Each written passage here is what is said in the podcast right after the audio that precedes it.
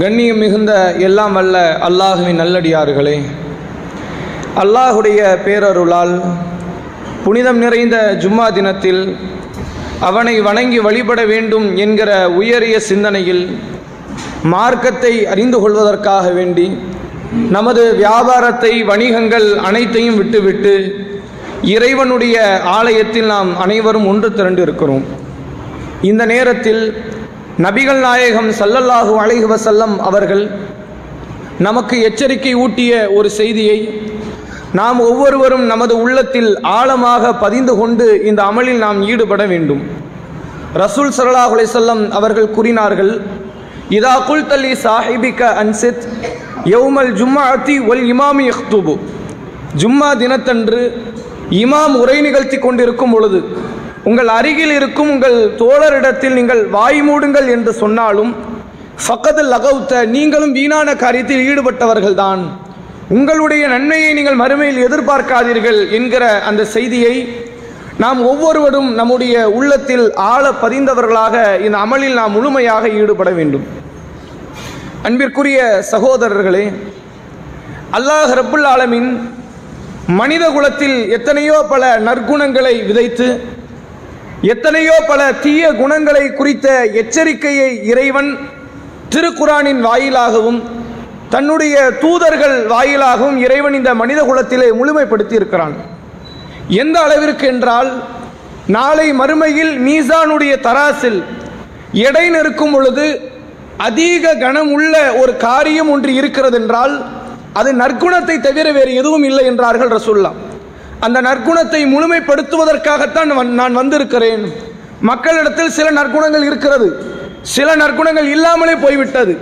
அதை முழுமைப்படுத்துவதுதான் என்னுடைய நோக்கம் என்பதாக ரசூல் சல்லாஹ் செல்லம் அவர்கள் பல இடங்களில் அது குறித்து நமக்கு சொல்லி இருக்கிறார்கள் அப்படி எத்தனையோ பல நற்குணங்களை குறித்து மார்க்கம் சொல்லி இருந்தாலும் உண்மை பேசுவதை குறித்து கற்பொழுக்கத்தோடு வாழ்வதை குறித்து அதே நேரத்தில் சுறுசுறுப்போடு இருக்கக்கூடிய காரியம் என்று எத்தனையோ பல நற்குணங்களை குறித்து பேசப்பட்டிருந்தாலும் ஒரு சில நற்குணங்களில் நாம் தேறி இருக்கலாம். சில நற்குணங்களுக்கு நாம் முயற்சி செய்யக்கூடியவர்களாக இருக்கலாம். ஆனால் இஸ்லாமிய மார்க்கம் சொல்லித்தந்த ஒரு அடிப்படையான ஒரு நற்குணம் இருக்கிறது. இந்த நற்குணம் தான் உலகத்தில் இருக்கிற எல்லா நற்குணங்களுக்கும் தலையாயது. இந்த நற்குணத்தை ஒருவர் இழந்துவிட்டால் அவர் எவ்வளவு நற்குணங்களை பெற்றவராக இருந்தாலும் சரி சமூகத்தில் ஒரு அங்கீகாரத்தை பெற்றவராக பார்க்கப்பட மாட்டார். சமூகத்தில் மட்டுமல்ல படைத்த இறைவனால் கூட அவர் ஒரு அங்கீகாரம் உள்ள ஒரு இஸ்லாமியராக அல்லாஹ்விடத்தில் பார்க்கப்பட மாட்டார் என்ற அளவிற்கு மார்க்கம் ஒரு குறிப்பிட்ட ஒரு நற்குணத்தை குறித்து அதிகம் அதிகமாக பேசுகிறது. ரசூல் சல்லாஹ் அலிசல்லம் அவர்களுடைய மேன்மையை இந்த ஒரு நற்குண நற்குணத்தை வைத்துத்தான். அப்படி எந்த நற்குணத்தை குறித்து திருக்குறானும் நபிகள் நாயகம் சல்லல்லாஹு அலைஹி வசல்லம் அவர்களுடைய பொன்மொழிகள் பேசியிருக்கிறது என்று கேட்டால் பொறுமை. அரபில் அது சபர் என்று சொல்லுவார்கள். இந்த பொறுமை என்கிற இந்த நற்குணம் இருக்குத இது குறித்து இதில் இன்றைக்கு எந்த சமூகத்தில் உள்ள இஸ்லாமியர்கள் எவ்வளவு தூரம் பின்தள்ளி இருக்கிறார்கள் எவ்வளவு தூரம் பொறுமை இழந்து நிற்கிறார்கள் என்று பேச போனால் அதிகம் அதிகமான நாட்கள் பேசலாங்கிற அளவுக்கு நம்முடைய சமூகத்தில் மக்களிடத்தில் பொறுமை இழந்து இருக்கிறார்கள். இறைவன் விஷயத்தில் மார்க்க விஷயத்தில் குடும்ப விஷயத்தில் சமூக விஷயத்தில் தன்னுடைய ஆரோக்கிய விஷயத்தில் என்று பொறுமை இழக்கக்கூடிய சமூகத்தவர்கள் இன்றைக்கு அதிகமான பேர் முஸ்லீம் சமூகத்தில் இருக்கிறார்கள். இப்போ இந்த தலைப்பை பற்றி பேச போகிறோன்னு வைங்க. நம்ம எல்லாரும் மனசுக்குள்ளே ஒரு எண்ணம் வரும். ஒரு சில தலைப்புகளில் மட்டும். ஒரு சில தலைப்பில் நம்மளே ஒத்துக்கும் ஆமாம் இந்த இடத்துல நம்ம தப்பு விட்டுருக்குறோம். இந்த தலைப்பு நமக்கு ரொம்ப அவசியம்தான். கண்டிப்பாக தேவைதாங்கிற மாதிரி சில தலைப்புகள் இருக்கும். பெரும்பாலும் எப்படி திரும்ப தலைப்புகளில் பற்றி பயன் பேச ஆரம்பிச்சிட்டாலே இது அவனுக்கு தான் இது எனக்கெல்லாம் கிடையாது. நான் இதில் ரொம்ப கரெக்டாக இருக்கிறேன். நம்மளும் பெரிய பொறுமைசாலி. நான் எவ்வளோ தூரம் பொறுமையாக இருக்கிறேன் தெரியுமா? என் மனைவி விஷயத்தில் எவ்வளோ பொறுமையாக இருக்கிறேன். என் கணவன் விஷயத்தில் எவ்வளோ பொறுமையாக இருக்கிறேன். என் பிள்ளைகள் விஷயத்தில் எவ்வளோ பொறுமையாக இருக்கிறேன். எனக்கு எவ்வளோ அல்லா சோதனை கொடுத்துருக்கிறேன் நான் பொறுமையாக இருக்கிறேன். என்று பொறுமைக்கு நமக்கு நாமளே ஒரு வடிகால் போட்டுக்குவோம். போட்டு என்ன சொல்லுவோம்னா நான் பெரிய பொறுமைசாலி. எல்லாருடைய மனசுல எப்படி இருக்குன்னு கேட்டால் நான் தான் பெரிய பொறுமைசாலிங்கிற எண்ணம் தான் இருக்கும். ஒரு கடுமையாக கோவப்படுறோம்னு எடுத்துக்கங்களேன். கடுமையாக கோவப்படுவோம். சின்ன சின்ன விஷயத்துக்கும். மனைவினா அடிக்கிறது பிள்ளைங்களை அடிக்கிறது கடுமையாக சமூகத்தில் உள்ளவங்களை திட்டுறது எதுக்கும் பொறுமையாக இருக்காத. அவன் கூட மனசு என்னதான் நினச்சிக்கிட்டு இருப்பான். நம்ம தான் பெரிய பொறுமைசாலி. நினச்சிக்கிட்டு இருப்பான் அவன் பேசும்போது கூட கேட்கலாம். நீங்கள் என்ன தெரியுமா சொல்லுவான்? நான் எவ்வளவோ பொறுத்து பார்த்தேன். எல்லாம் மீறி வந்துருச்சுங்குவாங்க. அவன் பொறுமைங்கிறது இவ்வளோதான் அவர்களை பொறுத்த வரைக்கும் பொறுமை இவ்வளோதான் ஒரு குறிப்பிட்ட அளவு தான் மட்டும் பொறுமை அப்படிங்கிறத இருக்கு. ஆனால் அவர்கள் மனசுக்குள்ள என்ன நினைச்சுக்குவாங்க தெரியுமா? நான் தான் பெருமை பெரிய பொறுமைசாலி. என்னை விட சமூகத்தில் பெரிய பொறுமைசாலி யாருமே இல்லைங்கிற மாதிரி தான் சமூகத்தில் எல்லா மனிதர்களுடைய மனநிலை இருக்கும். அதனால் இந்த பொறுமைங்கிற தலைப்பில் இப்போ பயன் பண்ண போறதுனால இதனுடைய தொடர்ச்சி ஒரு சில வாரங்கள் நீளும் என்ற காரணத்தினால் நபிமார்களுடைய பொறுமை எப்படி இருந்துச்சு? நபி தோழர்களுடைய பொறுமை எப்படி இருந்துச்சு? நம்மெல்லாம் உங்க பொறுமை பக்கத்துல நிக்க கூட முடியாது. நம்ம பொறுமை பொறுமைங்கிறோம்ல. நாங்கெல்லாம் எவ்வளவு பெரிய பொறுமைசாலி தெரியுமா? என்று பேசுகிறோமே. நபி தோழர்கள் பக்கத்துல நிற்க நிக்க முடியாது. நம்ம பொறுமையெல்லாம் கொண்டு போய் வைக்க முடியாது. அவ்வளவுக்கு அதிகம் அதிகமான பொறுமையோடும் சோதிக்கப்பட்ட ஒரு கூட்டம் யார் என்றால் நபிமார்களும் அதற்கு பின்தொடர்ந்து வந்த நல்லோர்களான சஹாபாக்கள் தான் என்பதை நாம் திருக்குறான் நபிமொழிகளுடைய ஆதாரத்தின் அடிப்படையில் நம்மளால் பார்க்க முடியும். ஒரு முறை அல்லாஹ்வுடைய ரசூல் சொல்கிறார்கள் ரசூல்லாட்ட கேட்கிறாங்க சஹாபாக்கள் அல்லாஹுடைய தூதரே உலகத்தில் அதிகம் சோதிக்கப்பட்டவர்கள் யார்? இது மாதிரி சோதனை வரவே வராதுங்கிற அளவுக்கு கண்ணீரோட வாழ்க்கை கடந்த ஒரு பெரும் மன வேதனையோடு வாழ்க்கை கடந்த கூட்டம் யார் என்று ரசூல்லாட்ட கேட்கிறாங்க அப்ப ரசூல்லா சொல்றாங்க நபிமார்கள்ங்கிறாங்க. நம்ம நம்ம சோதனை ஒண்ணுமே கிடையாதுங்க அர்த்தம். நமக்கு நாலு பிள்ளை பிறந்து மௌத்தா விட்டுமே. நமக்கு எத்தனை பல நோய்கள் வரட்டுமே. நமக்கு என்னென்ன கஷ்டங்கள் கவலைகள் வரட்டுமே. நபிமார்கள் சோதனை அளவுக்கெல்லாம் நமக்கு வரல. அது வரப்போறதும் கிடையாது. அதையும் நல்லா தெரிஞ்சுக்கணும். நபிமார்கள் அளவுக்கு அல்லாஹ் நம்மை சோதிக்கவும் இல்லை. இனிமேலும் சோதிக்க போறது கிடையாது. அப்படி ஒரு பெரும் சோதனையோடு வந்த இறுதி மனிதர் யார்? அல்லாஹ்வுடைய ரசூல் தான். ரசூல்லாவுக்கு வந்த மாதிரி கஷ்டம் அதற்கு பிறகு எந்த மனிதருக்கு கிடையாது. கியாமத் நாள் வரைக்கும். கஷ்டம் வரும். உங்களுக்கும் வரும் எனக்கும் வரும். உங்களுக்கு ஒரு லெவல்ல வரும் எனக்கு ஒரு லெவல்ல வரும். ஆனால் ரசூல்லாவுக்கு வந்த மாதிரி கஷ்டம் வேறு நபிமார்களுக்கு வந்த மாதிரி சோதனைகள் உங்களில் எந்த நபருக்கும் மனித குலத்தில் வேறு யாருக்கும் அது மாதிரி அது மாதிரியான ஒரு கஷ்டம் வராது என்பதை நாம் புரிந்து கொள்ளணும். அதனால தான் ரசூலா சொல்றாங்க நபிமார்கள் சோதிக்கப்பட்ட அளவுக்கு உலகத்தில் எவனும் அப்படி சோதிக்கப்படலன்ட்டாங்க. அதுக்கப்புறம் ரசூல்லா கிட்ட கேட்கிறாங்க சஹாபாக்கள் பிறகு யார் அல்லாவுடைய தூதரே? பிறகு அவர்களை போன்றவர்கள். அப்படின்னா யாரு? அந்த நபியின் வாழ்க்கை அப்படி தத்துரூபம் எடுத்திருப்பாங்கல்ல. சில பேர் விட்டு கொடுக்காம வாழ்வாங்க. ரசூல்லாவுடைய வாழ்க்கை தான் என் வாழ்க்கை. நபியின் வாழ்க்கை தான் என் வாழ்க்கைன்னு எடுத்து எல்லா நபிக்கு பின்னாடி அப்படி ஒரு கூட்டம் உண்டு. இப்ராஹிம் நபிக்கு பின்னாடி ஒரு கூட்டம் உண்டு. மூசா நபிக்கு பின்னாடி ஒரு கூட்டம் உண்டு. அல்லாஹுடைய ரசூல் சொல்லிட்டாங்கன்னா நாங்க கட்டுப்படுவோம். எங்க உயிரே போனாலும் பரவாயில்லன்னு ஒரு வாழ்ந்திருப்பாங்கல்ல. ரசூல்லா பின்னாடினா அப்படி யாரு? அபுபக்கர் ரத்தியலானவர்களை போன்று உமர் ரத்தியல்லானவர்களை போன்று ஏனைய நபி தோழர்கள் தோழியர்களை போன்று. அப்படி ஒரு வாழ்க்கை வந்திருப்பாங்களே இப்ப நம்மளும் வாழ்றோம். எதுலலாம் பிடிக்குதோ அதுல இஸ்லாம். எனக்கு இதுல இஸ்லாம் சரிப்பட்டு வரும் நான் அதுல இருந்துக்கிறேன். இதுல எனக்கு இஸ்லாம் சரிப்பட்டு வராது. நான் அதை விட்டு விளைவிக்கிறேன் அப்படி வாழ்றோம்ல? இப்படி கிடையாது. எனக்கு பிடிச்சாலும் நான் இஸ்லாத்தில் இருப்பேன். எனக்கு பிடிக்காமலே சில காரியத்தை கூட அல்ல கட்டளை இருப்பான் நமக்கு பிடிச்ச மாதிரி தான் கட்டளை இடணும் அவசியமா? எனக்கு உண்மையிலே பிடிக்காத காரியமா கூட இருக்கலாம். அல்லாஹ் சொல்லிட்டா நான் செய்வேன். ரசூல்லா சொல்லிட்டாங்க நான் செய்வேன். அப்படி ஒரு வகையில் யார் வாழ்ந்தார்களோ ரசுல்லாவுக்கு ஜெராக்ஸ் எடுத்த மாதிரி. ரொம்ப தெளிவாக இந்த மார்க்கத்தில் எந்த ஒரு இடத்திலுமே விட்டு கொடுக்காமல் வாழ்ந்திருப்பார்களே. ஒரு கூட்டம் நபிமார்களை பின்பற்றி அவர்கள் அது போன்று சோதிக்கப்பட்டார்கள். பிறகு அதற்கு அடுத்து அதற்கு அடுத்துங்கிறாங்க ரசுல்லா. அது மாதிரி தான் சோதனைகள் வருகிறது என்று காட்டி தருகிறார்கள். அப்ப இந்த பொறுமைக்கு மார்க்கும் எந்த அளவிற்கு ஒரு இடத்தை ஒரு தர்ஜாவை கொடுத்திருக்கு அப்படின்னு கேட்டீங்கன்னா இதை விட ஒரு உதாரணம் வேண்டாம். குரான்ல அல்லாஹ் சொல்றான் நாளை மறுமையில் சொர்க்கத்தில் நம்பிக்கை கொண்ட மக்களை அவருடைய குடும்பத்தோடு சேர்த்து வைப்போம். நம்பிக்கை கொள்ளுதல் உங்க குடும்பமே இருந்திருப்பாங்களே இப்ப ரசூல்லா விடுங்க. ரசூல்லாவுடைய மனைவிமார்கள் யாரு? இன்ஷால்லா சொர்க்கவாசி. ரசூல்லாவுடைய பேரப்பிள்ளைங்க யாரு? இன்ஷால்லா சொர்க்கவாசி. மகள்கள் சொர்க்கவாசி மருமகன்கள் சொர்க்கவாசி தோழர்கள் சொர்க்கவாசி. அவங்களுடைய முந்தைய ஜென்ரேஷன் தான் சொர்க்கவாசி இல்ல. தாய் தந்தை இல்ல. அதுக்கு முந்தைய ஆட்கள் இல்ல. பிந்தைய ஆட்கள்லாம் பாத்தீங்கன்னா நிறைய பேர் அல்லாஹுடைய ரசூலுடைய குடும்பத்தில் சொர்க்கவாசியாக அல்லாக்கி ஆக்கி இருக்கிறான். அவங்க எல்லாரும் சொர்க்கத்தில் இருப்பாங்கல்ல. ரசூல்லா அதாவது குரான் அல்லாஹ் ரபுல்லா சொல்கிறான் நம்பிக்கை கொண்டவர்களை அவருடைய குடும்பத்தாரை சொர்க்கத்தில் நாம் ஒன்றிணைப்போம். இணைச்சதுக்கு அப்புறம் அதுக்கப்புறம் கிடக்கிற காரியத்தை சொல்றான் நாளை மறுமையில் நீங்கள் சொர்க்கத்தின் வாசல் படி எட்டுவீங்க. சொர்க்கத்தின் கதவுகள் திறக்கப்படும். சொர்க்கத்திற்குள் நுழையும் போது அங்க இருக்கக்கூடிய மாணவர்கள் சொல்வார்களாம் சலாமுன் அழைக்கும் பிமா சபரும் நீங்கள் பொறுமையாக இருந்ததனால் உங்களுக்கு சலாம் உண்டாகட்டும். சொர்க்கமே எதுக்கு தானாம் சொர்க்கம் நம்ம போறோம்லாங்க. நம்ம அமல்களை கொண்டெல்லாம் சொர்க்கம் இல்லையாம்.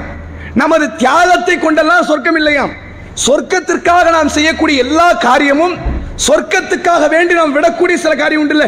நம்ம விபச்சாரத்தை விட்டுருப்போம் வட்டியை விட்டுருப்போம் மதுவை விட்டுருப்போம் வீணான காரியத்தை விட்டுருப்போம். இது எல்லாம் எதனுடைய அடிப்படைன்னு கேட்டால் பொறுமையுடைய அடிப்படைங்கிறது. மார்க்கம் சொல்லித் தருது அதனால தான் அந்த மாணவர்கள் எப்படி அழைக்கிறாங்க? சலாமுன் அழைக்கும் இமா சபரு. நீங்கள் பொறுமையாக இருந்ததனால் உங்களுக்கு சலாம் உண்டாகட்டும். இதோ உங்களுக்கு சொர்க்கம் என்று வானவர்கள் கதவுகளை திறந்து சொர்க்கத்தை காட்டி தருகிறார்கள். அப்ப சொர்க்கத்தின் அடிப்படை இதுதான். பொறுமைதான். இந்த பொறுமைங்கிற நற்குணத்திற்காகத்தான் அன்றைக்கு அத்தனை நபித்தோழர்கள் சோதிக்கப்பட்டார்கள். அல்லாஹ் ரபுல்லாலுவின் தன்னுடைய திருமறை குரானிலே சொல்லுகிறான் அம் ஹசிபுத்தும் அன் ததுகுல் ஜன்னா. சொர்க்கத்துக்கு லேசில் போயிடலாம் நீங்க நினைக்கிறீங்களோ? அப்படின்னு நல்லா கேட்கறான். சொர்க்கம்னு ஒன்று இருக்குது மவுத்துக்கு அப்புறம் எல்லாம் தரப்போறான் அந்த சொர்க்கத்திற்கு யாரெல்லாம் போகலாம்? நம்பிக்கை கொண்டவர்கள் போகலாம் இறை நிராகரிப்பாளர்கள் போக முடியாது. காஃபிர் போக முடியாது இல்லை முஸ்லிமான முப்பினான அடியார்கள் தான் போக முடியும். இதை பார்த்த உடனே நிறைய பேருக்கு என்ன எண்ணம்? நம்ம ஈமான் கொண்டுட்டோம் நம்ம மறு மௌத்தான சொர்க்கம். கண்டிப்பாக நமக்கு சொர்க்கத்தை கொடுத்துருவான்னு எல்லா மனிதருடைய எண்ணத்திலும் இருக்கும். அல்லாஹ் சொல்கிறான் அம் ஹசிபுத்துமன் ததுகுல் ஜன்னா.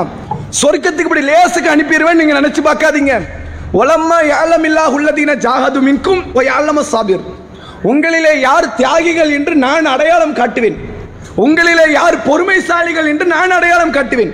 நம்ம எல்லாரும் என்ன சொல்லுவோம்? இந்த இஸ்லாத்துக்காக உயிரை கொடுக்கவும் தயார். இஸ்லாத்துக்காக செல்வத்தை கொடுக்கவும் தயார். இஸ்லாத்துக்காக என் பிள்ளையை கொடுக்கவும் தயார். இஸ்லாத்துக்காக என் குடும்பத்தை கொடுக்கவும் தயார். நம்ம எல்லாருடைய மனசுல இது இருக்கும்ல? இருக்கும். எப்போ வரைக்கும் இருக்கும் தெரியுமா? கொடுக்கிற வரைக்கும் இருக்கும். கொடுக்கும் போது அது என்ன வராது. இப்ராஹிம் அலிஸ்லாம் இதே எண்ணத்தில் இருந்தாங்களா இல்லையா? இஸ்லாத்துக்காக எதையும் செய்ய தயாருனாங்களா இல்லையா? அல்ல என்ன சொன்னா உங்கள் மகனை நீங்க அருங்கன்ட்டான். முடிஞ்சிருச்சா? அப்ப இந்த நேரத்தில் தான் ஒருவருடைய பொறுமை வெளிப்படும். இந்த நேரத்தில் தான் ஒருவர் தியாகம் வெளிப்படும். அல்ல என்ன சொல்றான்னு கேட்டா களத்தை சந்திக்கிற வரைக்கும் எல்லாரும் பொறுமைசாலி தான் களத்தை சந்திக்கிற வரைக்கும் எல்லாரும் தியாகி தான் சந்திச்சதுக்கு அப்புறம் தான் தெரியும். யார் இங்க தியாகி? யார் எங்கள் பொறுமைசாலி? யார் வாக்குறுதி மீறியவர்கள்? யார் நடித்தவர்கள்? யார் இஸ்லாத்தை விட்டு வெளியேறியவர்கள் என்பது களத்துக்குள்ள அனுப்பிட்டு தான் நல்லா பார்ப்போம். அதைத்தான் நல்லா குரானில் சொல்லுகிறான் லேசில் சொர்க்கம் நுழைந்து விடலாம் என்று நினைக்கிறீர்களா? உங்களிலே யார் பொறுமைசாலிகள் என்று நாம் சோதித்து பார்ப்போம். உங்களில் யார் தியாகிகள் என்று நான் சோதித்து பார்ப்போம். அப்படி சோதித்து பார்க்கப்படாமல் உங்களில் யாரும் சொர்க்கம் நுழைய முடியாது. எவரா இருந்தாலும் சரி. நான் நபிமார்களை அடிச்சிருக்கிறேன். நபிமார்களை பாடாப்படுத்தியிருக்கிறேன். நபிமார்களை அவ்வளவு தூரம் சோதித்திருக்கிறேன். அவ்வளவு பெரிய தியாகம் செய்தவர்கள் அவ்வளவு பெரிய அளவில் அர்ப்பணிப்பு செய்தவர்கள் அவர்களே அப்படி சோதிச்சிருக்கிறேன்னு உங்களை சும்மா விடுவேன் நினைச்சீங்களா? எல்லாம் கேட்கிறான். அப்ப இந்த சோதனை என்பதை உலகத்தில் எல்லா இஸ்லாமியரும் கடந்துதான் ஆகும் சொர்க்கத்தை நீங்கள் அடைய ஆசைப்பட்டால் உலகத்தில் சோதிக்கப்படாமல் இருக்கப்பட மாட்டீர்கள். ஒவ்வொரு வெரைட்டியில் ஒரு சோதனை. இப்படித்தான் வரும் நினைக்க கூடாது ஒரு நபியின் வாழ்க்கை நம்ம பார்ப்போம். சுலைமான் அலைஹிஸ்ஸலாமுக்கு வறுமையை கொண்டு சோதிச்சான். அல்ல கொடுக்கல. செல்வத்தை கொடுத்து சோதிச்சான். அல்ல அல்ல குறையாத அளவுக்கு செல்வம். அவ்வளோ பெரிய பரக்கத் அவங்க ஆட்சிக்கு எதிராக இன்னொருத்த தலை தூக்கவே முடியாது. ரசூல்லா ஆட்சிக்கு எதிராக அப்படி கிடையாது. ரசூல்லா ஆட்சிக்கு எதிராக திடீர்னு ஒருத்தன் கிளம்புவான் யூதன் ஒருத்தன் கிளமோ கிறித்துவன்னு ஒருத்தன் கிளமோ மஜூசின்னு இவன் எல்லாத்தையும் போய் அவனுடைய கொட்டத்தை அடக்கிட்டு வந்து ரசூல் உட்காரணும். ரசூல்லாக்கு அவ்வளோ பிஸி அந்த இருந்த பத்தாண்டு கால வே வேலைகளை பார்த்தீங்கன்னா ஒரு போர்க்களத்தை முடிச்சுட்டு வீட்டில் வந்து உட்காருவாங்க அடுத்த போர்க்களம். அங்க ஹந்தக்கை முடித்து விட்டு வீட்டுக்கு வராங்க. வீட்டில் வந்து தலையை கூட குளிக்கல. தன் உடலை கூட கழுவி முடிக்கல. ஜிப்ரி அலைஹிஸ்ஸலாம் அலை அடுத்த அழைப்பு கொடுக்குறாங்க. பனு குறையிலா யுத்தத்திற்கு நம்ம செல்லணும். உடனே வாங்கங்கிறாங்க. அப்ப அவ்வளவு தூரம் சீரழிக்கப்பட்டவர்கள் மிக பெரும் சிரமப்படுத்தப்பட்டவர்கள் யாரு? அல்லாஹுடைய ரசூல். இது மாதிரி சிரமம் யாருக்கு வரல? சுலைமான் நபிக்கு வரல. அப்படித்தானே? சுலைமான் நபிக்கு என்ன பிரச்சனைனா என்ன? ஜின்களை அனுப்பி விட்டா வேலை முடிஞ்சிருச்சு. இருந்த இடத்துல தான் காரியம் நடக்கும். ஆனால் சுலைமான் நபி அல்லாஹ் சோதிச்ச விதம் வேறு. நம்ம எல்லாரும் எப்படி எதிர்பார்க்கிறோம்னா இப்படித்தான் சோதனை வரும்னு நினைக்கிறோம். சோதனை பல வெரைட்டியில் வரும். பல காரியங்களில் வரும். ஆனால் அல்லாஹ் நம்மிடத்திலிருந்து எதிர்பார்க்கறது ஒரே ஒரு விஷயம். நீங்கள் பொறுமையாக இருங்கள். பொறுமையாக இருப்பதற்கு நீங்கள் வாக்குறுதி கொடுங்க. அந்த பொறுமையை எக்காரணத்தை கொண்டு விட்டுறாதீங்க. எந்த ஒரு சூழ்நிலை விட்டுறாதீங்க. மௌத்தை அடைகிற வரை பொறுமை விட்டு விடாது. இது யாருக்கு எதிரான காரியம் தெரியுமா? மனுஷனுக்கு எதிரானது. மனுஷனால இது இருக்க முடியாது. அல்லாஹ் குரானில சொல்லுகிறான் காணல் இன்சானும் இன் அஜுலன். மனிதன் பெரும் அவசரக்காரனாக இருக்கிறான். இன்னொரு இடத்துல அல்லாஹ் சொல்றான் குளிக்கல் இன்சானு மின் அஜல். மனிதன் அவசரக்காரனாகத்தான் படைக்கப்பட்டிருக்கிறான். மனிதன் யார்? ஒரு பெரிய அவசரக்காரன். எதுக்கெடுத்தாலும் ஒரு அவசரம். அதில் வந்து என்னன்னா இப்போ தான் இப்போ இறங்கி இருக்கிறோம் ஒரு கொஞ்சம் காலம் ஆகும். இந்த எண்ணமே வராது. உடனே உடனே அதுக்கு ஒரு தீர்வு கிடைச்சாகணும். தான் எதிர்பார்த்ததெல்லாம் நடந்தே ஆகணும். சொர்க்கம் மாதிரி உலகத்தை எதிர்பார்ப்பான் மனுஷன். சொர்க்கம் போனதுக்கு அப்புறம் சாப்பாடு வேணும்னா கையில் வந்துருமா இல்லையா? குடிக்க தண்ணி வேணும்னா கையில் வருமா இல்லையா? இருக்க ஒரு பெரிய மாளிகை வேணும். வந்துருமா இல்லையா? நம்ம இப்படி எல்லாம் இருக்கணும்னு என்னெல்லாம் ஆசைப்படுகிறோமோ எல்லாம் எங்க கிடைக்கும். சுமணத்தில் கிடைக்கும். இங்க கிடைக்குமா? இங்க கிடைக்காது. அப்ப அல்லாஹ் எப்படி மனிதனை படைத்து வைத்திருக்கிறான் என்றால் ஒரு அவசர புத்தி உள்ளவனாகத்தான் படைச்சிருக்கிறான் நபிமார்கள் வாழ்க்கையை நீங்க பாருங்க. ரசூல் சல்லா அலிஸ்லாம் அவர்களுடைய அதாவது நபிமார்களுடைய வாழ்க்கையில மூசா அலைஹிஸ்ஸலாம் அவர்கள். மூசா அலைஹிஸ்ஸலாம் அவர்கள் ஃபிரௌனுக்கிட்ட ஏகத்துவத்தை சொன்னார்கள் அவன் ஏற்றுக்கொள்ளல. உடனே நம்பிக்கை கொண்ட மக்களை எல்லாம் கடலை கடந்து கூட்டு வராங்க. ஃபிரௌனுடைய கதை முடிஞ்சிருச்சு. அந்த சாப்டர் முடிஞ்சிருச்சு. இப்போ இந்த நம்பிக்கை கொண்ட மக்கள் எல்லாம் கூட்டு வந்தாங்கல்ல. அல்லாவுடைய கட்டளை என்னன்னா நாற்பது இரவுகள். மூ ஃபிரௌனுக்கிட்ட போங்க. உங்களுக்கு முப்பது முதல்ல முப்பது இரவுங்கிறான். முப்பது இரவு முப்பது நாள் டைம் அதுக்குள்ள போய் ஃபிரவுன்ட்ட ஏகத்துவத்தை சொல்லுங்க. வர மக்களை அழைச்சிட்டு வாங்க. முப்பது நாளுக்கு மேலே டைம் கிடையாதுன்ட்டால உடனே மூசா அலிஸ்லாம் கேட்குறாங்க எல்லாம் டைம் ரொம்ப கம்மி. கொஞ்சம் அதிகப்படுத்து. சரி நாற்பது இரவுகள் அப்படின்ட்டாலாம் நாற்பது இரவு முடிஞ்சதுக்கு அப்புறம் என்ன பண்ணணும்? நம்பிக்கை கொண்ட மக்களை அழைத்து கொண்டு தூர் சீனியா மலைக்கு வரணும். அல்லாஹ் வேதத்தை தருவான். இதுக்கப்புறம் தான் சட்டங்கள் சரியத்தை இறங்கும். இப்போ வரைக்கும் சரியத்தை இறங்கல. தௌஹீது மட்டும் தான் இறங்கியிருக்கு. ஒரு கடவுளை வணங்கணும் மறுமையை நம்பணும். இவ்வளவுதான். வேற எதுவுமே கிடையாது. இதுக்கப்புறம் தான் எப்படி தொழுவணும் எப்படி நோன்பு வைக்கணும்லாம் மூசா நம்பிக்கை இதுக்கப்புறம் இறங்க போகுது. அந்த மூசா அலைஹிஸ்ஸலாம் என்ன செய்யறாங்கன்னு கேட்டா இந்த நம்பிக்கை கொண்ட மக்களை கடல் கடந்து கூட்டு வந்தாங்கல்ல. கூட்டு வந்துட்டு என்ன பண்றாங்க? தன்னுடைய சகோதரர் ஹாரூன் அலைசலாம் அவங்க ஒரு இறைத்துதர் ரெண்டு இறைத்துதர் ஹாரூன் அலைஹிஸ்ஸலாம்ட்ட பொறுப்பு படைக்கிறாங்க நீங்க மக்களை கூட்டு வாங்க. நான் கொஞ்சம் வேகமா போறேன். வேகமா எங்க போறாங்க? இவங்க எங்க வராங்களோ அங்கே தான் மூசா அனுப்பி போறாங்க. நான் வேகமாக சென்று தூர்சினியா மலையில் என்னுடைய ரப்பை நான் சந்திக்க போறேன். அல்லா கிட்ட இருந்து வேதத்தை வாங்க போறேன் அப்படிங்கிறாங்க. எல்லாரும் ஒரு இடத்துக்கு தான் போறாங்க. மூசா அலிஸ்லாம் அவசரப்படுறாங்க. நான் முன்னாடியே போயிடுறாங்கிறாங்க. அந்த மக்களை எல்லாம் ஹாரூன் அலிஸ்லாமுடைய பொறுப்பில் விட்டு விட்டு மூசா அனுப்பி போறாங்க. அங்க போனதுக்கு அப்புறம் ரப்பு கிட்ட பேசுறாங்க. அல்லாஹ் சொல்லுகிறான் என்ன மூசாவே அவசரப்பட்டு வந்துட்டீங்களே? எதுக்கு இவ்வளவு அவசரம்? என்ன காரணம்? ஏன் இப்படி அவசரப்படுறீங்க நீங்க? நீங்கள் அவசரப்பட்டதால் உங்கள் சமூகத்தை சாமிரி என்பவன் வழிகெடுத்தான் தெரியுமா உங்களுக்கு? அப்படின்னு சொன்ன உடனே மூசா நபிக்கு தாங்கல. இப்பதான் தௌஹீத சொல்லி சிறுக்க உடைச்சு ஒரு கூட்டத்தை கடல் கடந்து கூட்டு வந்திருக்கிறோம். மறுபடி இணைவைப்பில் விழுந்து விட்டார்களா என்று சொல்லி போய் பார்க்கும்போது தான் சாமிரி என்பவன் அந்த மக்களை எல்லாம் காலை கன்றை வணங்கக்கூடிய ஒரு நிலைக்கு தள்ளி வச்சிருக்கிறான். இந்த இடத்துல நடந்ததுக்கான காரணம் வழிகேடுங்கிறது யாருக்குனாலும் வரும். எப்பனாலும் வரும். ஆனா மூசா அலிஸ்லாம் இதுக்கு ஒரு காரணமாக அமைஞ்சிட்டாங்க. என்ன காரணம்? பக்கத்துல இருந்திருந்த அந்த சூழ்நிலை வந்திருக்காது. ஹாரூன் அலைஹிஸ்ஸலாம்ட்ட கேட்கறாங்க ஹாரூனே உங்களை நம்பி தானே விட்டுட்டு போனேன். ஹாரூன் அலிஸ்லாம் சொல்றாங்க அவங்களாம் எங்களை மிகச்சிட்டாங்க. நான் ஒண்ணும் பண்ண முடியாது. எல்லாரும் என்ன அடிக்க வராங்க? எல்லாரும் என்ன துன்புறுத்திடுவாங்க? நம்மளால் ஒண்ணும் பண்ண முடியாது. நீங்க இருந்திருக்கலாம்லங்கிறாங்க. அப்போ அந்த இடத்தில் அவசரப்பட்டு ஒரு காரியத்தை செய்ததனுடைய விளைவாக சமூக மக்களுடைய வழிகேட்டை பக்கத்தில் நின்று தடுக்க முடியாமல் போய்விட்டது. அதே மாதிரி அல்லாஹுடைய ரசூல் எடுத்துக்கங்க. ரசூல் ஸல்லல்லாஹு அலுவலம் அவர்களுடைய என்ன எப்படி இருந்துச்சுன்னா வேத செய்தி வருதுல அல்லாஹ்விடத்திலிருந்து ஜிப்ரீல் அலைஹிஸ்ஸலாம் மூலமாக வேத செய்தி வருது. இந்த வேத செய்தி மறந்துடக்கூடாது. மறக்காமல் கொண்டு போய் மக்கள்கிட்ட சொல்லணும். அதுக்காக அவசரப்படுறாங்க ஒரு காரியத்தில். அல்லாஹ் குரானில் சொல்லுகிறான் சூரா கியாமத்தில் அல்லாஹ் ரப்புல் பேசுகிறான். என்ன சொல்கிறான் தெரியுமா? லா து ஹர்ரிக் பிஹி லிசானக்கலி தாஜல பிஹி. நபியே அவசரப்பட்டு உங்கள் நாக்கை நீங்கள் அசைக்காதீங்க. ரசுல்லாவுடைய என்ன என்னன்னா வகை செய்தி வருது. அல் காரியா மல் காரியான்னு வருதுன்னு வைங்க. ரசூலை கூடவே சேர்ந்து ஓதுறாங்க. அல் காரியா மல் காரியா மறந்துடக்கூடாது. இதுக்கப்புறம் மக்கள்கிட்ட போய் இந்த வகை செய்தியை சொல்லணும். மறந்துட்டா என்ன பண்றது? அப்படிங்கிறதுக்காக வேண்டி அவசரப்பட்டு நாவுகளை அசைக்கிறாங்க. அல்லாஹ் தடுக்கிறான் நபியை அவசரப்படாதீங்க நான் கசைக்காதீங்க நான் சொல்ற வேத செய்தி தயவு நீங்க முழுமையாக கேளுங்க. அப்படியே அமைதியாக இருந்து காது கொடுத்து கேளுங்க. இவ்வளவு தூரம் வகையை உங்களுக்கு காது வரைக்கும் கொண்டு வந்து சேர்த்த எனக்கு அதை உள்ளத்தில் பதிய வச்சு மக்கள் வரைக்கும் கொண்டு போய் சேர்க்க எனக்கு தெரியாதா? அதை நான் பார்த்துக்கிறேன் அவசரப்படாதீங்கிறான் அப்ப இந்த அவசரங்கிறது யாருக்கிட்டலாம் இருக்கு? நபிமார்கள்ட்டே உண்டு. நம்மகிட்ட இல்ல. யாருக்கிட்ட? உலகத்தில் பெரும் பக்குவமாக பெரும் இரையச்சத்தோடு வாழ்ந்த நபிமார்களுக்கு கூட அவசரமான இந்த சிந்தனைங்கிறது உண்டு. அப்ப மனிதன்ட்ட இருக்கிறது பெரிய விஷயம் கிடையாது. உங்கள்கிட்டயோ என்கிட்ட இந்த அவசர புத்தி இருப்பது பெரிய விஷயம் இல்லை. ஆனால் இஸ்லாம் என்ன சொல்லித்தருதுன்னு தருதுன்னு கேட்டா அவசரம் ஒரு பக்கம் இருக்கட்டும். இதையெல்லாம் கடந்து இந்த பொறுமையை கடைபிடிச்சு நிக்கிறது இருக்குது. இந்த பொறுமையோடு இருப்பவருக்குத்தான் நாளை மறுமையில் வெற்றி இருக்கு. யார் இந்த பொறுமையை இழந்து விட்டார்களோ பொறுமை கொள்ளாமல் வாழ்ந்து விட்டார்களோ அவர்கள் நாளை மறுமையில் ஒரு காலமும் வெற்றி பெற மாட்டார்கள் என்று திருக்குறான் பேசுகிறது. அல்லாஹ் ரபுல் ஆலமின் தன்னுடைய திருமறை குரானிலே பேசுகின்ற ஒரு வார்த்தை. ரசூல்லாவிடத்துல சில நபி தோழியர்கள் வந்து கேட்கிறாங்க அல்லாவுடைய தூதரே குரான்ல எங்க பார்த்தாலும் ஆண்களை பற்றி மட்டுமே பேசுதே. எங்க பார்த்தாலும் அப்படித்தானே இருக்கு.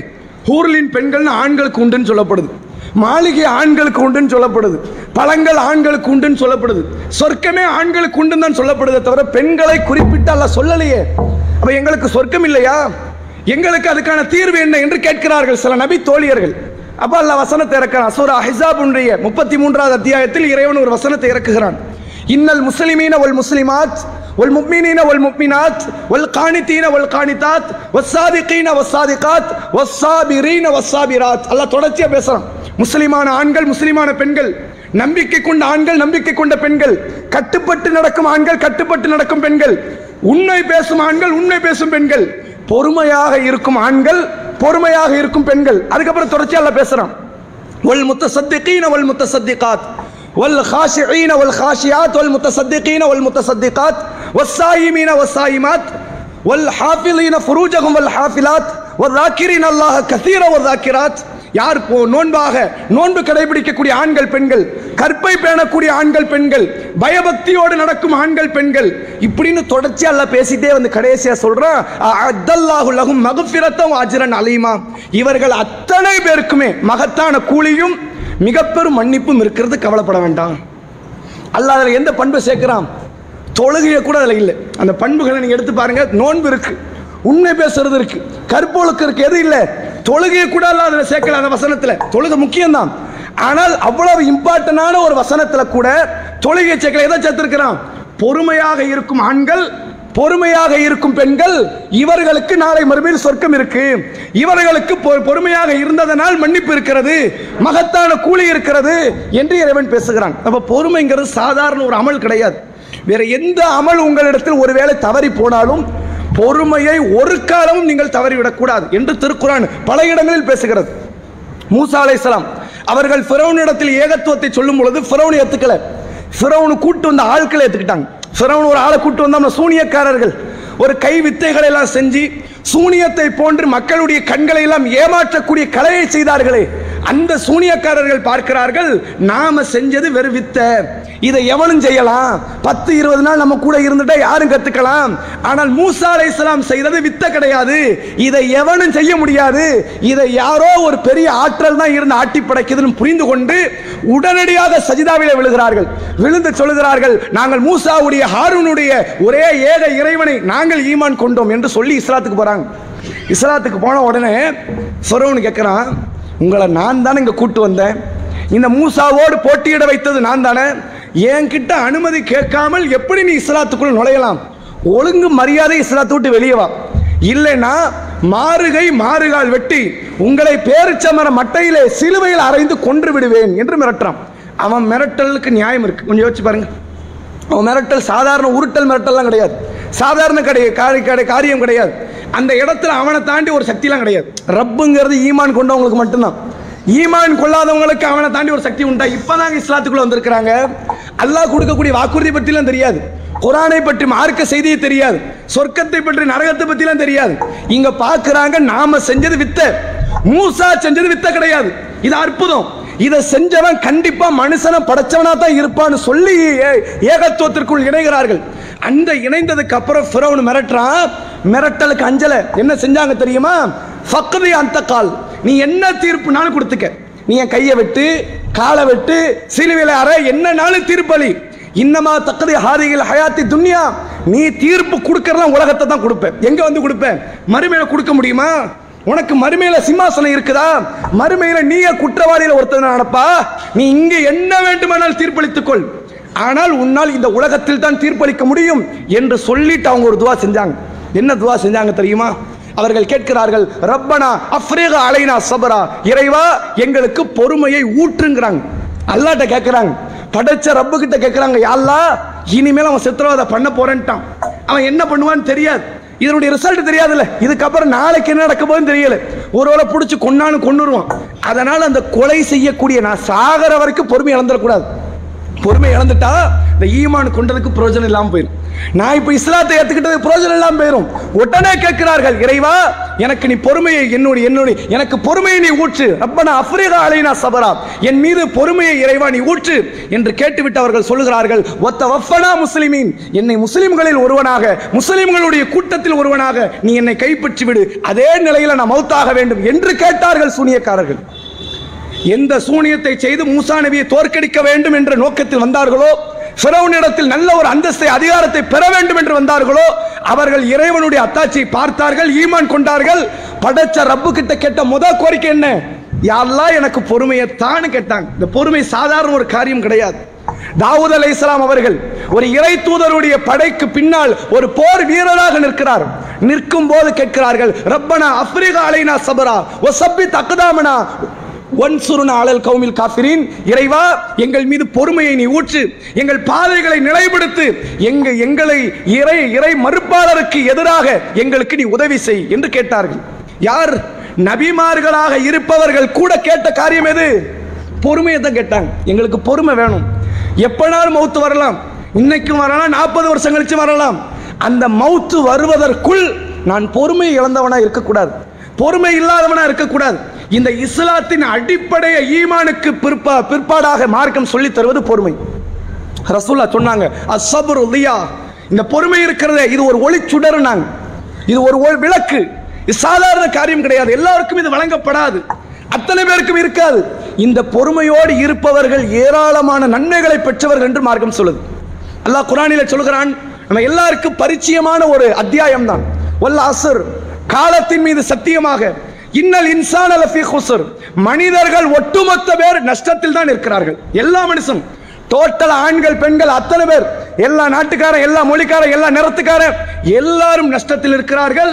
இல்லல்லதீன் ஆமனு வாமிலு சாலிஹாத் ஒத்தவா சௌபில் ஹக் ஒத்தவா பிஸ் சபர் யார் ஈமான் கொண்டு யார் நல்ல அமல்கள் செய்து யார் ஒருவருக்கொருவர் சத்தியத்தை சொல்லி யார் பொறுமையை போதிக்கிறார்களோ அவர்களை தவிர ஒட்டுமொத்த ஆண்கள் ஒட்டுமொத்த பெண்கள் இதில் யாரே அல்ல விதிவிலக்காக்கல பொறுமை இல்லைன்னா நீ நஷ்டவாளி தான் மார்க்கம் சொல்லுது திருக்குறான் பேசுது உனக்கு ஈமான் இருக்கணும் அமல்கள் இருக்கணும் தாவா இருக்கணும் இந்த மார்க்கத்தை எடுத்து சொல்வது இருக்கணும். அதோடு சேர்த்து உன் வாழ்க்கையில் பொறுமை இருக்கணும். பொறுமை இல்லாமல் மறுமையில் வந்துட்டு அல்லாஹ் கிட்ட சொர்க்கத்தை நீ எதிர்பார்க்காத நீ நஷ்டவாளி மார்க்கம் சொல்லித் தருது சாதாரண ஒரு அமலா? சாதாரண ஒரு அமலாக இஸ்லாம் பார்க்குதாத?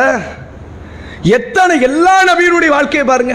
ஒவ்வொரு நபியுடைய வாழ்க்கை நமக்கு சொல்லி தரக்கூடிய காரியம் என்ன? பொறுமையை தவிர வேறு என்ன பாடத்தை நமக்கு நடத்தும்? பொறுமையை தான் சொல்லித் இப்ராஹிம் அலை இஸ்லாம் தன் மகனை அழைக்கிறார் இஸ்மாயிலை. யா பனி என் மகனே இன்னி அதிபகுக்க பந்துரு மாதா தரா. நான் ஒரு கனவு கண்டேன். உன்னை அறுப்பது போன்று கனவு கண்டேன். நீ என்ன நினைக்கிறாய்? கேட்டார்கள் தன்னுடைய மகன் இஸ்மாயில் அலைஹிஸ்ஸலாம் அவர்களிடத்தில். இப்ராஹிம் இஸ்மாயில் அலைஹிஸ்ஸலாம் மார்க்க அடிப்படையில் இருந்தாங்க வளர்ந்தார்கள். தாயினுடைய வளர்ப்பு தந்தை வளர்ப்பு கிடையாது. இப்ராஹிம் அலை இஸ்மாயில் அலைஹிஸ்ஸலாமுடைய வளர்ப்புக்கு வாப்பாக்கு சம்பந்தமே கிடையாது. பச்சிலம் பாலகனாக இருக்கும்போது பாலைவனத்தில் விட்டுவிட்டு சென்று விட்டார்கள். திருப்பி வரும்போது தான் அப்படி இப்படி வைக்கிறான். தன்னுடைய மகனையே நீங்கள் அழை அறுத்து தான் ஆகணும் என்று அல்லாஹ் கட்டளையிடுகிறான். இஸ்மாயில் அலைஹிஸ்ஸலாமை பார்த்து இப்ராஹிம் அலைஹிஸ்ஸலாம் கேட்கிறார்கள் உன்னை அறுப்பது போன்று கனவு கண்டேன். நீ என்ன நினைக்கிறாய்? இப்போ இஸ்மாயில் அலைஹிஸ்ஸலாம் சொன்னார்கள் உங்களுக்கு எதை அல்லாஹ் கட்டளையிட்டான் அதை அப்படி நடத்துங்க. அல்லாஹ் நாடினால் நான் வழிபாட்டில் உள்ளவன் கிடையாது. அல்லாஹ் நாடினால் வேறு வேறு நற்குணவாதி இல்லை. அல்லாஹ் நாடினால் நான் பொறுமையாளனாக இருக்கிறேன். இவ்வளவுதான். பொறுமைதான். எல்லா நபியினுடைய கண்ணிய உயர்வுக்கும் காரணம் உங்க பொறுமைதான். பொறுமையை தாண்டி வேறு எதுவுமே மற்றவர்களுடைய கண்ணியத்தின் உயர்வுக்கு காரணமாக இருந்ததில்லை. இந்த பொறுமை என்ற காரியம் உங்கள் வாழ்க்கையில் நீங்கள் இழந்து எத்தனை பெரும் பெரும் நற்காரியங்களை நீங்கள் செய்திருந்தாலும் எவ்வளவு வழிபாட்டின் உச்சத்தில் நீங்கள் இருந்தாலும் பொறுமை என்ற ஒன்றை நீங்கள் இழந்துவிட்டால் மறு உலக வாழ்க்கையினுடைய வெற்றி உங்களுக்கு கேள்விக்குறியாக மாறிவிடும் என்பதை திருக்குறான் நமக்கு திட்டவட்டமாக சொல்லித் தருகிறது என்பதை நாம் புரிந்து கொள்ள வேண்டும். நபிகள் நாயகம் சல்லல்லாஹு அலைவசல்லம் அவர்களில் இருந்து ஏனைய நபி தோழர்களாக இருந்தாலும் ஏனைய நபிமார்களாக இருந்தாலும் இவர்கள் வாழ்க்கையில் பொறுமை எந்த அளவிற்கு பேணி பிணைந்ததாக பற்றி பிணைந்ததாக இருந்தது என்ற செய்தியை வரக்கூடிய காலங்களில் ஒவ்வொன்றாக இன்ஷால்லா பார்ப்போம். அது ஒவ்வொன்றுமே நம்முடைய வாழ்க்கையை பக்குவப்படுத்தும். எந்த அளவிற்கு என்றால் நாம இருந்ததெல்லாம் பொறுமையே இல்லைன்னு நாமளே ரிசல்ட் கொடுப்போம். அந்த வரலாறு பார்க்கும்போது. இப்படி ஒரு வாழ்க்கையா? இப்படி ஒரு வரலாறா? இது மாதிரி எல்லாம் என்னால் இருக்க முடியாதுன்னு ஒரு நிலைக்கு வந்துடும் அப்படி ஒரு பொறுமையோடு அன்றைக்கு இருந்த நபிமார்களாக இருந்தாலும் நபி தோழர்களாக இருந்தாலும் இதற்கு இதற்கு ஒரு சின்ன ஒரு உதாரணம் பாருங்க. ரசூல்லா சொல்றாங்க ஹதீஸ்களிலே பதிவு செய்யப்பட்டுள்ள ஒரு செய்தி. ரசூல்லா சொல்கிறாங்க முன் சென்ற காலத்தில் ஒரு இறை தூதர். அவர் பேர் குறிப்பிடப்படலை. நமக்கு குரான்லேயே வர இருபத்தஞ்சு நபியினுடைய பேர் தான் சொல்லப்பட்டிருக்கு. இதை தாண்டி நபி இருக்கிறாங்கன்னு நல்லாவே சொல்கிறான் நபியே உங்களுக்கு சிலருடைய வரலாற்றை தான் சொல்லியிருக்கிறோம். சிலரை பற்றி உங்கள்கிட்ட பேசவே இல்லை. உங்களுக்கு தேவையில்லை. ஏன் சொல்லலை? உங்களுக்கு வேண்டாம். அப்படின்னு நல்லா சொல்லிட்டான். அதில் ஒரு நபியை பற்றி அல்லாஹ்வுடைய ரசூல் சொல்கிறார்கள் ஒரு இறை தூதர். முந்தைய காலத்தில் அந்த சமூக மக்களிடத்தில் மார்க்கத்தை சொன்னதனால் அந்த சமூக மக்கள் கடுமையாக துன்புறுத்துறாங்க. கடுமையான வேதனை. எந்த அளவுக்கு என்றால் அடிக்கு மேல அடி கொடுத்து முகமெல்லாம் ரத்தம் வடியுது. அந்த ரத்தம் வடியும் போது அந்த இறைத்துதர் என்ன செஞ்சார் தெரியுமா? முகத்தில் இருக்கிற ரத்தத்தை எல்லாம் தொடச்சி எடுத்துட்டு இறைவா இந்த சமூக மக்கள் அறியாதவர்கள் இவர்களை நீ குற்றம் பிடிச்சிடாதன்னாங்க அடி ரத்தம் அடியுது ரத்தத்தைலாம் தொடச்சிட்டு ஒரு மனிதர் பேசுகிறார். என்ன வார்த்தை? இவர்கள் அறியாதவர்களாக இருக்கிறனால என்ன அடிச்சிட்டாங்க. என்னை துன்புறுத்திட்டாங்க. இதனால இவங்களை நீ குற்றம் பிடிச்சிடாத என்று கேட்டார்கள். இந்த வார்த்தை வருமா? இலகுவ அந்த வார்த்தை வருமாங்க? நபிமார்களுக்கு வருகிறது. காரணம் அந்த பொறுமையினுடைய சுவாரஸ்யத்தையும் இன்பத்தையும் உணர்ந்தவர்கள் அவர்கள். இந்த பொறுமையோடு இருப்பதனால் ஏன் இப்படி ஒரு துவா அவங்க செஞ்சாங்கன்னா இப்படி துவாவை செய்து நான் பொறுமையாக இருந்தால் இதற்கு கிடைக்கிற மறுமை கூலி பெருசு. லேசான கூலி கிடையாது. நான் இங்க ரியாக்ஷன் வேற மாதிரி செய்யலாம். எப்படி செய்யலாம்? ஒரு இறை தூதராக இருந்தா திருப்பி அடிக்கலாம். அடி விழுந்திருக்கு. நான் திருப்பி அடிக்கவும் செய்யலாம். ரப்பு கிட்ட கேட்கலாம் யாரெல்லாம் இந்த அநியாயக்காரங்களை அழிச்சிரு நாசமாக்கிரு? அப்படின்னு கேட்கலாம். ஆனால் அந்த இறை தூதர் பொறுமையாக இருந்து தன் சமூக மக்களுடைய நலனை எதிர்பார்த்து ரப்பிடத்திலே பொறுமையாக பிரார்த்தனை செய்கிறார்கள் என்றால் தன் சமூக மக்களுக்கு சாதகமாக கேட்கிறார்கள் என்றால் பொறுமையின் உச்சம் அர்த்தம். இது லேசான காரியம் கிடையாது. நமக்கெல்லாம் பார்க்கும்போது எப்படி தெரியுது? இப்படியெல்லாம் இருக்கலாமா? இதெல்லாம் ஒரு நல்ல காரியமா? இழிச்சவான்னு சொல்ல மாட்டாங்க. இப்படி நம்ம பேசுவோம். ஆனால் அந்த இறை தூதருடைய காரியத்தை அல்லாஹுடைய ரசூல் கண்ணியப்படுத்தி சொல்றாங்க. இது சாதாரண காரியம் கிடையாது. அந்த மறுமையினுடைய கூலியை இலக்காக வைத்தவருடைய செயல்பாடு இது என்று காட்டினார்கள். அந்த அளவிற்கு பொறுமையோடு செயல்படக்கூடிய நற்காரியங்களை குறித்து வரக்கூடிய காலங்களில் இன்ஷால்லா தொடர்ச்சியாக தெரிந்து கொள்வோம். கொஞ்சம் முன்னாடி வாங்க. பின்னாடி ஆட்கள் நிற்கிறாங்க கொஞ்சம் முன்னாடி தள்ளி வாங்க. அஸ்லாம் வலைக்கம்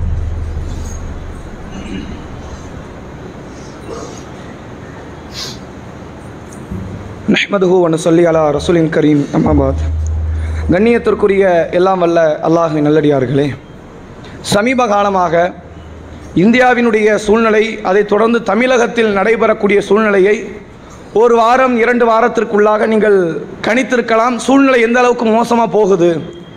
ஆர்எஸ்எஸ் என்ற ஒரு சங் பரிவார கும்பல்களில் தலையாய இருக்கக்கூடிய ஒரு கூட்டம். அவர்களுடைய இலக்கை வரக்கூடிய நூறு ஆண்டுகளுக்குள் இருபது ரெண்டாயிரத்தி இருபத்தைந்துக்குள் ஒரு இலக்கை அடைய வேண்டும் என்பதற்கான ஒரு செயல் திட்ட பாதையில் அவர்கள் சென்று கொண்டிருக்கிறார்கள். அவருடைய பாதையில் ரப்புல் ஆலமின் ஏராளமான இழிவுகளையும் ஏராளம் ஏராளமான வேதனைகளை தந்து கொண்டு தான் இருக்கிறான். இது உலகமே பார்த்துக்கிட்டு தான் இருக்கு. அவன் ஏதோ பாதையில் கரெக்டாக போய்கிட்டு இருக்கிறோம். நம்ம இலக்கம் அடைஞ்சிடலாம் அப்படின்னு நினச்சிக்கிட்டு இருக்கிறான். அல்லா இந்த இத்தனை ஆண்டு காலத்தில் அவனுக்கு கொடுத்த மாதிரி இழிவை உலகத்தில் வேறு எவனுக்குமே தரலைங்கிற அளவிற்கு இழிவை தந்து கொண்டு இருக்கிறான் அது ஒரு பக்கம். இந்த ஆர்எஸ்எஸ் காரர்கள் என்பவர்கள் சமூகத்தில் தடுக்கப்பட வேண்டிய ஒரு கூட்டம் என்பதை நம்ம யாரும் மறந்து விடக்கூடாது ஏன்? எந்த அளவிற்கு என்றால் முஸ்லீமுக்கு இவன் எதிரி கிடையாது. இவனுடைய இலக்கு வந்தாலும் முஸ்லீம்னு கிடையாது. முஸ்லீம் எல்லாம் போயிட்டாங்க. அப்படியே வச்சுக்கோங்களேன். இவன் எல்லாரும் அமைதியாக இருந்து பாரத தேசத்தை உருவாக்குவதில் முன் முனைப்பாக இருப்பாங்களான்னு கேட்டால் கிடையாது. இப்போ இவ்வளோ நடக்குது இல்லை முஸ்லீமுக்கு மட்டும்தான் பெட்ரோல் விலை கூடி இருக்குதா முஸ்லீமுக்கு மட்டும்தான் கேஸ் விலை கூடி இருக்குதா முஸ்லீமுக்கு மட்டும்தான் கொல்லப்படுறானா? முஸ்லீம் பெண்கள் மட்டும்தான் கற்பழிக்கப்படுறாங்களா? கிடையாது. இவன் மனித குலத்திற்கு மிக பெரும் அளவில் விரோதியாக செயல்பட்டு கொண்டிருக்கிறான். ஆனால் இது போன்ற கூட்டங்கள் எல்லாம் இந்தியாவில் தடுக்கப்படலை. இது போன்ற இயக்கங்கள் எல்லாம் தடுக்கப்படலை. ஆனால் ஏழை பிள்ளைகளுக்கு கல்விக்கான வழிகாட்டுதலை காட்டக்கூடிய சமூகத்தில் இஸ்லாமியர்களை ஒரு நல்ல ஒரு கல்வியில் அதிகாரத்தினுடைய உச்சத்திற்கு கொண்டு போய் சேர்ப்பதற்காக பாடுபடக்கூடிய வெள்ள நிவாரணத்தில் இருந்து ஏராளமான நற்பணிகளில் ஈடுபடக்கூடிய இஸ்லாமிய இயக்கங்களாக பார்த்து. டேஞ்சர் மற்ற இயக்கத்தை அடிக்க மாட்டேங்காங்க பாருங்க. ஒரு தர்கா போய் உடைக்க மாட்டாங்க. ஏன்னா இவன் இருக்கிற நமக்கு பிரச்சனை கிடையாது. யார் இருக்கிற பிரச்சனை? எவன் வளர்ந்து இளைஞன் படிச்சுட்டு வரானோ அவன் சமூக சிந்தனையோடு செயல்படுறான் இவன் டேஞ்சர் அவன் அது மாதிரி இயக்கங்களை எல்லாம் பார்த்து அந்த இயக்கங்களை மட்டும் குறிவைத்து கொண்டு அந்த இயக்கத்தை தடுப்பதற்குண்டான செயல்பாடுகளை நடத்துகிறார்கள் அதில் முதல் இயக்கம் நடந்துருச்சு. இது ஏறத்தாழ இது இப்போ போட்ட திட்டம் கிடையாது. பிஎஃப்ஐ என்கிற இயக்கத்தை தடுப்பதுங்கிறது இன்னைக்கு போட்ட திட்டம் கிடையாது. ரெண்டாயிரத்தி பதிமூணுலேயே ஜார்க்கண்டில் பிஎஃப்ஐ தடுத்துட்டாங்க. அப்போல்லாம் கடுமையான போராட்டம் நடந்துச்சு. ஒரு மாநிலத்தில் தான் தடுத்தா நம்ம வே வேடிக்கை பார்த்தோம். இப்போ டோட்டலாக இந்தியா முழுக்க பிஎஃப்ஐ தடை அப்படிங்கிற மாதிரி ஒரு சூழ்நிலை உருவாக்கி விட்டார்கள். நாம இந்த நேரத்தில் என்ன செய்ய வேண்டும் என்றால் எத்தனை இயக்கம் தடுக்கப்பட்டாலும் சமூக மக்களுடைய ஈமானோ சமூக மக்களிடத்தில் இருக்கக்கூடிய அஞ்சா நெஞ்சமோ உடைந்து விடக்கூடாது. அதை மறைந்து அதை நாம எப்போதுமே ஞாபகத்தில் வைக்கணும். இந்த டவுசர் கூட்டம் இருக்குது காவி டவுசர். இவன் எப்படிப்பட்டவன் அப்படின்னு கேட்டால் இவன் வந்து என்ன நம்ம அமைதியாக இருக்கிற வரைக்கும் சுரண்டிக்கிட்டே இருப்பான். அபுஜகல் காலத்தில் இருந்த கூட்டம் அப்படித்தான். அபூஜகலுடைய காலத்தில் இருந்தவங்க என்ன செஞ்சாங்கன்னு கேட்டா ரசூல்லா ஆயுதத்தை எடுக்கிற வரைக்கும் அடிச்சான். ரசூல் ஆயுதத்தை எடுக்கல இல்ல பதிமூணு வருஷம். அமைதியா இருங்க பொறுமையா இருங்க யாரையும் என்ன துன்புறுத்திடாதீங்க. இப்படியே சொல்லிக்கிட்டு இருக்கும்போது ஒவ்வொரு உயிரா எடுத்தான். ரத்த க கலவை ஆக்கினான். சஹாபாக்கள் சகாபிய பெண்மணிகளை கடுமையா துன்புறுத்தினான். பிலால் ரத்தியலான் அவர்கள் பட்ட பாடு ஹப்பாப் ரத்தியலான் அவர்கள் பட்ட பாடெல்லாம் பெரும்பாடு. அப்படி இருந்தார்கள். என்னைக்கு அல்லாவுடைய ரசூல் ஆட்சி அமைச்சு போருன்னு சொல்லி ஆயுத ஆயுதத்தை தூக்கி கையில் ஏந்த ஆரம்பித்தார்களோ ஒவ்வொரு கூட்டம் புறமுதுகிட்டு ஓடிச்சு. இந்த கூட்டம்லாம் ரொம்ப வருஷம் நிக்கணும் எதிர்பார்த்தாங்க. ஆனால் எட்டு வருஷத்தில் அத்தனை பேருடைய கொட்டத்தையும் அல்லாஹுடைய ரசூல் அடக்கினார்கள். இது நமக்கு என்ன தெரிய வேண்டும் என்றால் திருக்குறான் தெள்ள தெளிவாக நமக்கு சொல்லித் தருகிறது. லை எதுருக்கும் இல்லாதன். உனக்கு தொந்தரவு தரதை தவிர உனக்கு ஏமா அவன் எதையும் செய்ய முடியாது. அல்லாஹ் சொல்கிறான் நம்பிக்கை கொண்டவர்களை பார்த்து.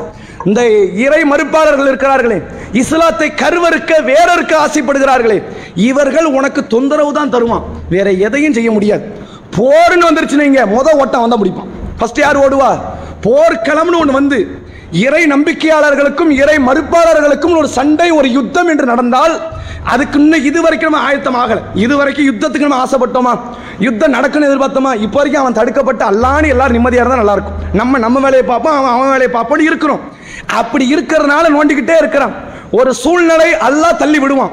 இந்த நாட்டை ஒரு நேரத்திற்கு அல்ல தள்ளி விடுவான். அப்படி தள்ளி விட்டு இந்த சமூக மக்களை கட்டுக்குள்ள கொண்டு வர முடியாதுங்கிற ஒரு நிலை போகும்போது எவன் நம்மளை அடிக்க வந்தானோ அவன் ஓடுவான். தெரிச்சு ஓடுற சூழ்நிலை வரும். இறை மறுப்பாளர்களுக்கு இஸ்லாத்தை விரோதமாக பார்க்கக்கூடியவர்களுக்கு கடுகளவு கூட அவர்களுக்கு துணிவு கிடையாது. திருக்குறான் சொல்லுகின்ற வார்த்தை. அந்த வார்த்தைக்கு யதார்த்தமாக அவர்கள் நடந்து கொண்டிருக்கிறார்கள். நாம பயப்பட வேண்டாம். நம்ம கூட ரப்பு இருக்கணும். அந்த நம்பிக்கையோடு தனி ஒரு மனிதனாக இப்போ இவ்வளோ பெரிய கூட்டம் இருக்கிறோம். நமக்கு வந்து என்னன்னா ஒரு பெரும் கூட்டம் இஸ்லாமியர்கள் என்று இந்தியாவில் பெரும் கூட்டம் இருக்கிறது. உலக நாடுகளோடு ஒப்பிடும்போது இஸ்லாமியர்கள் அதிகம் வாழ்வது இந்தியா. நம்ம அந்த கூட்டத்தை வச்சு தவக்கலத்தில் இருந்தோம் நீங்க நம்ம ஈமான்ல அடிபட்டோம் இந்த கூட்டம் இருக்கு. முப்பது கோடி முஸ்லீம் காப்பாத்தினோம் அப்பெல்லாம் ஒன்றும் கிடையாது. நாளைக்கு பகிரங்கமாக இஸ்லாமியர்களை வெட்டுவோன்னு அவன் அறிவிப்பு பண்ணாம்னா முப்பது கோடி மூணு கோடியே மாறிடும். இதான் உண்மை. இங்கே எத்தனை பேர் வந்து என்னன்னா இஸ்லாமிய சாயலில் வாழ்ந்து கொண்டிருக்கிறான்னு தெரியாது. அவன் எல்லாம் ஓடி போயிடுவான் அந்த பக்கம்.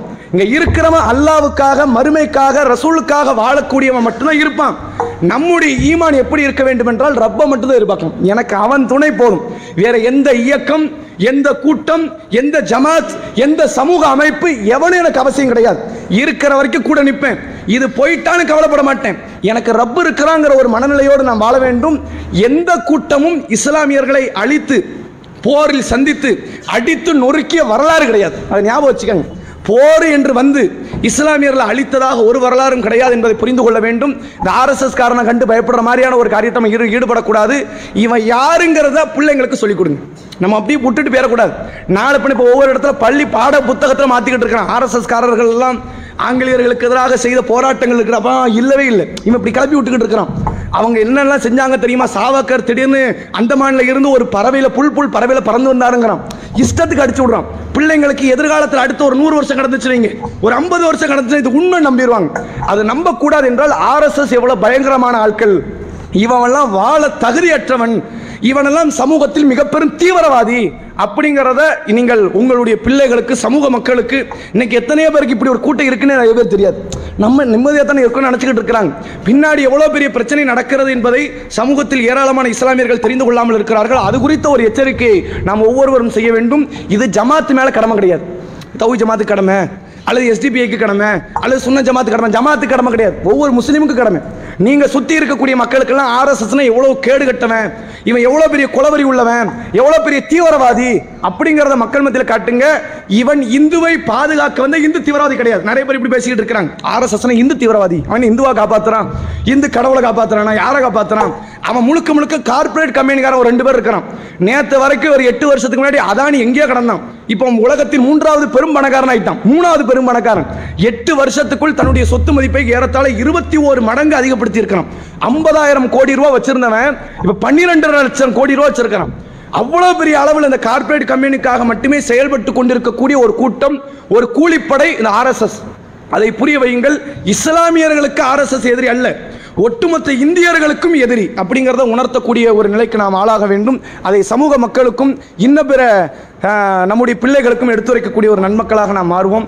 வாஹ்ரத் அவான் அலமதுல்லாஹி ரபில் ஆலமீன். அஸ்லாம் வலைக்கம் வரஹ்மத்துல்லாஹி வரகாத்து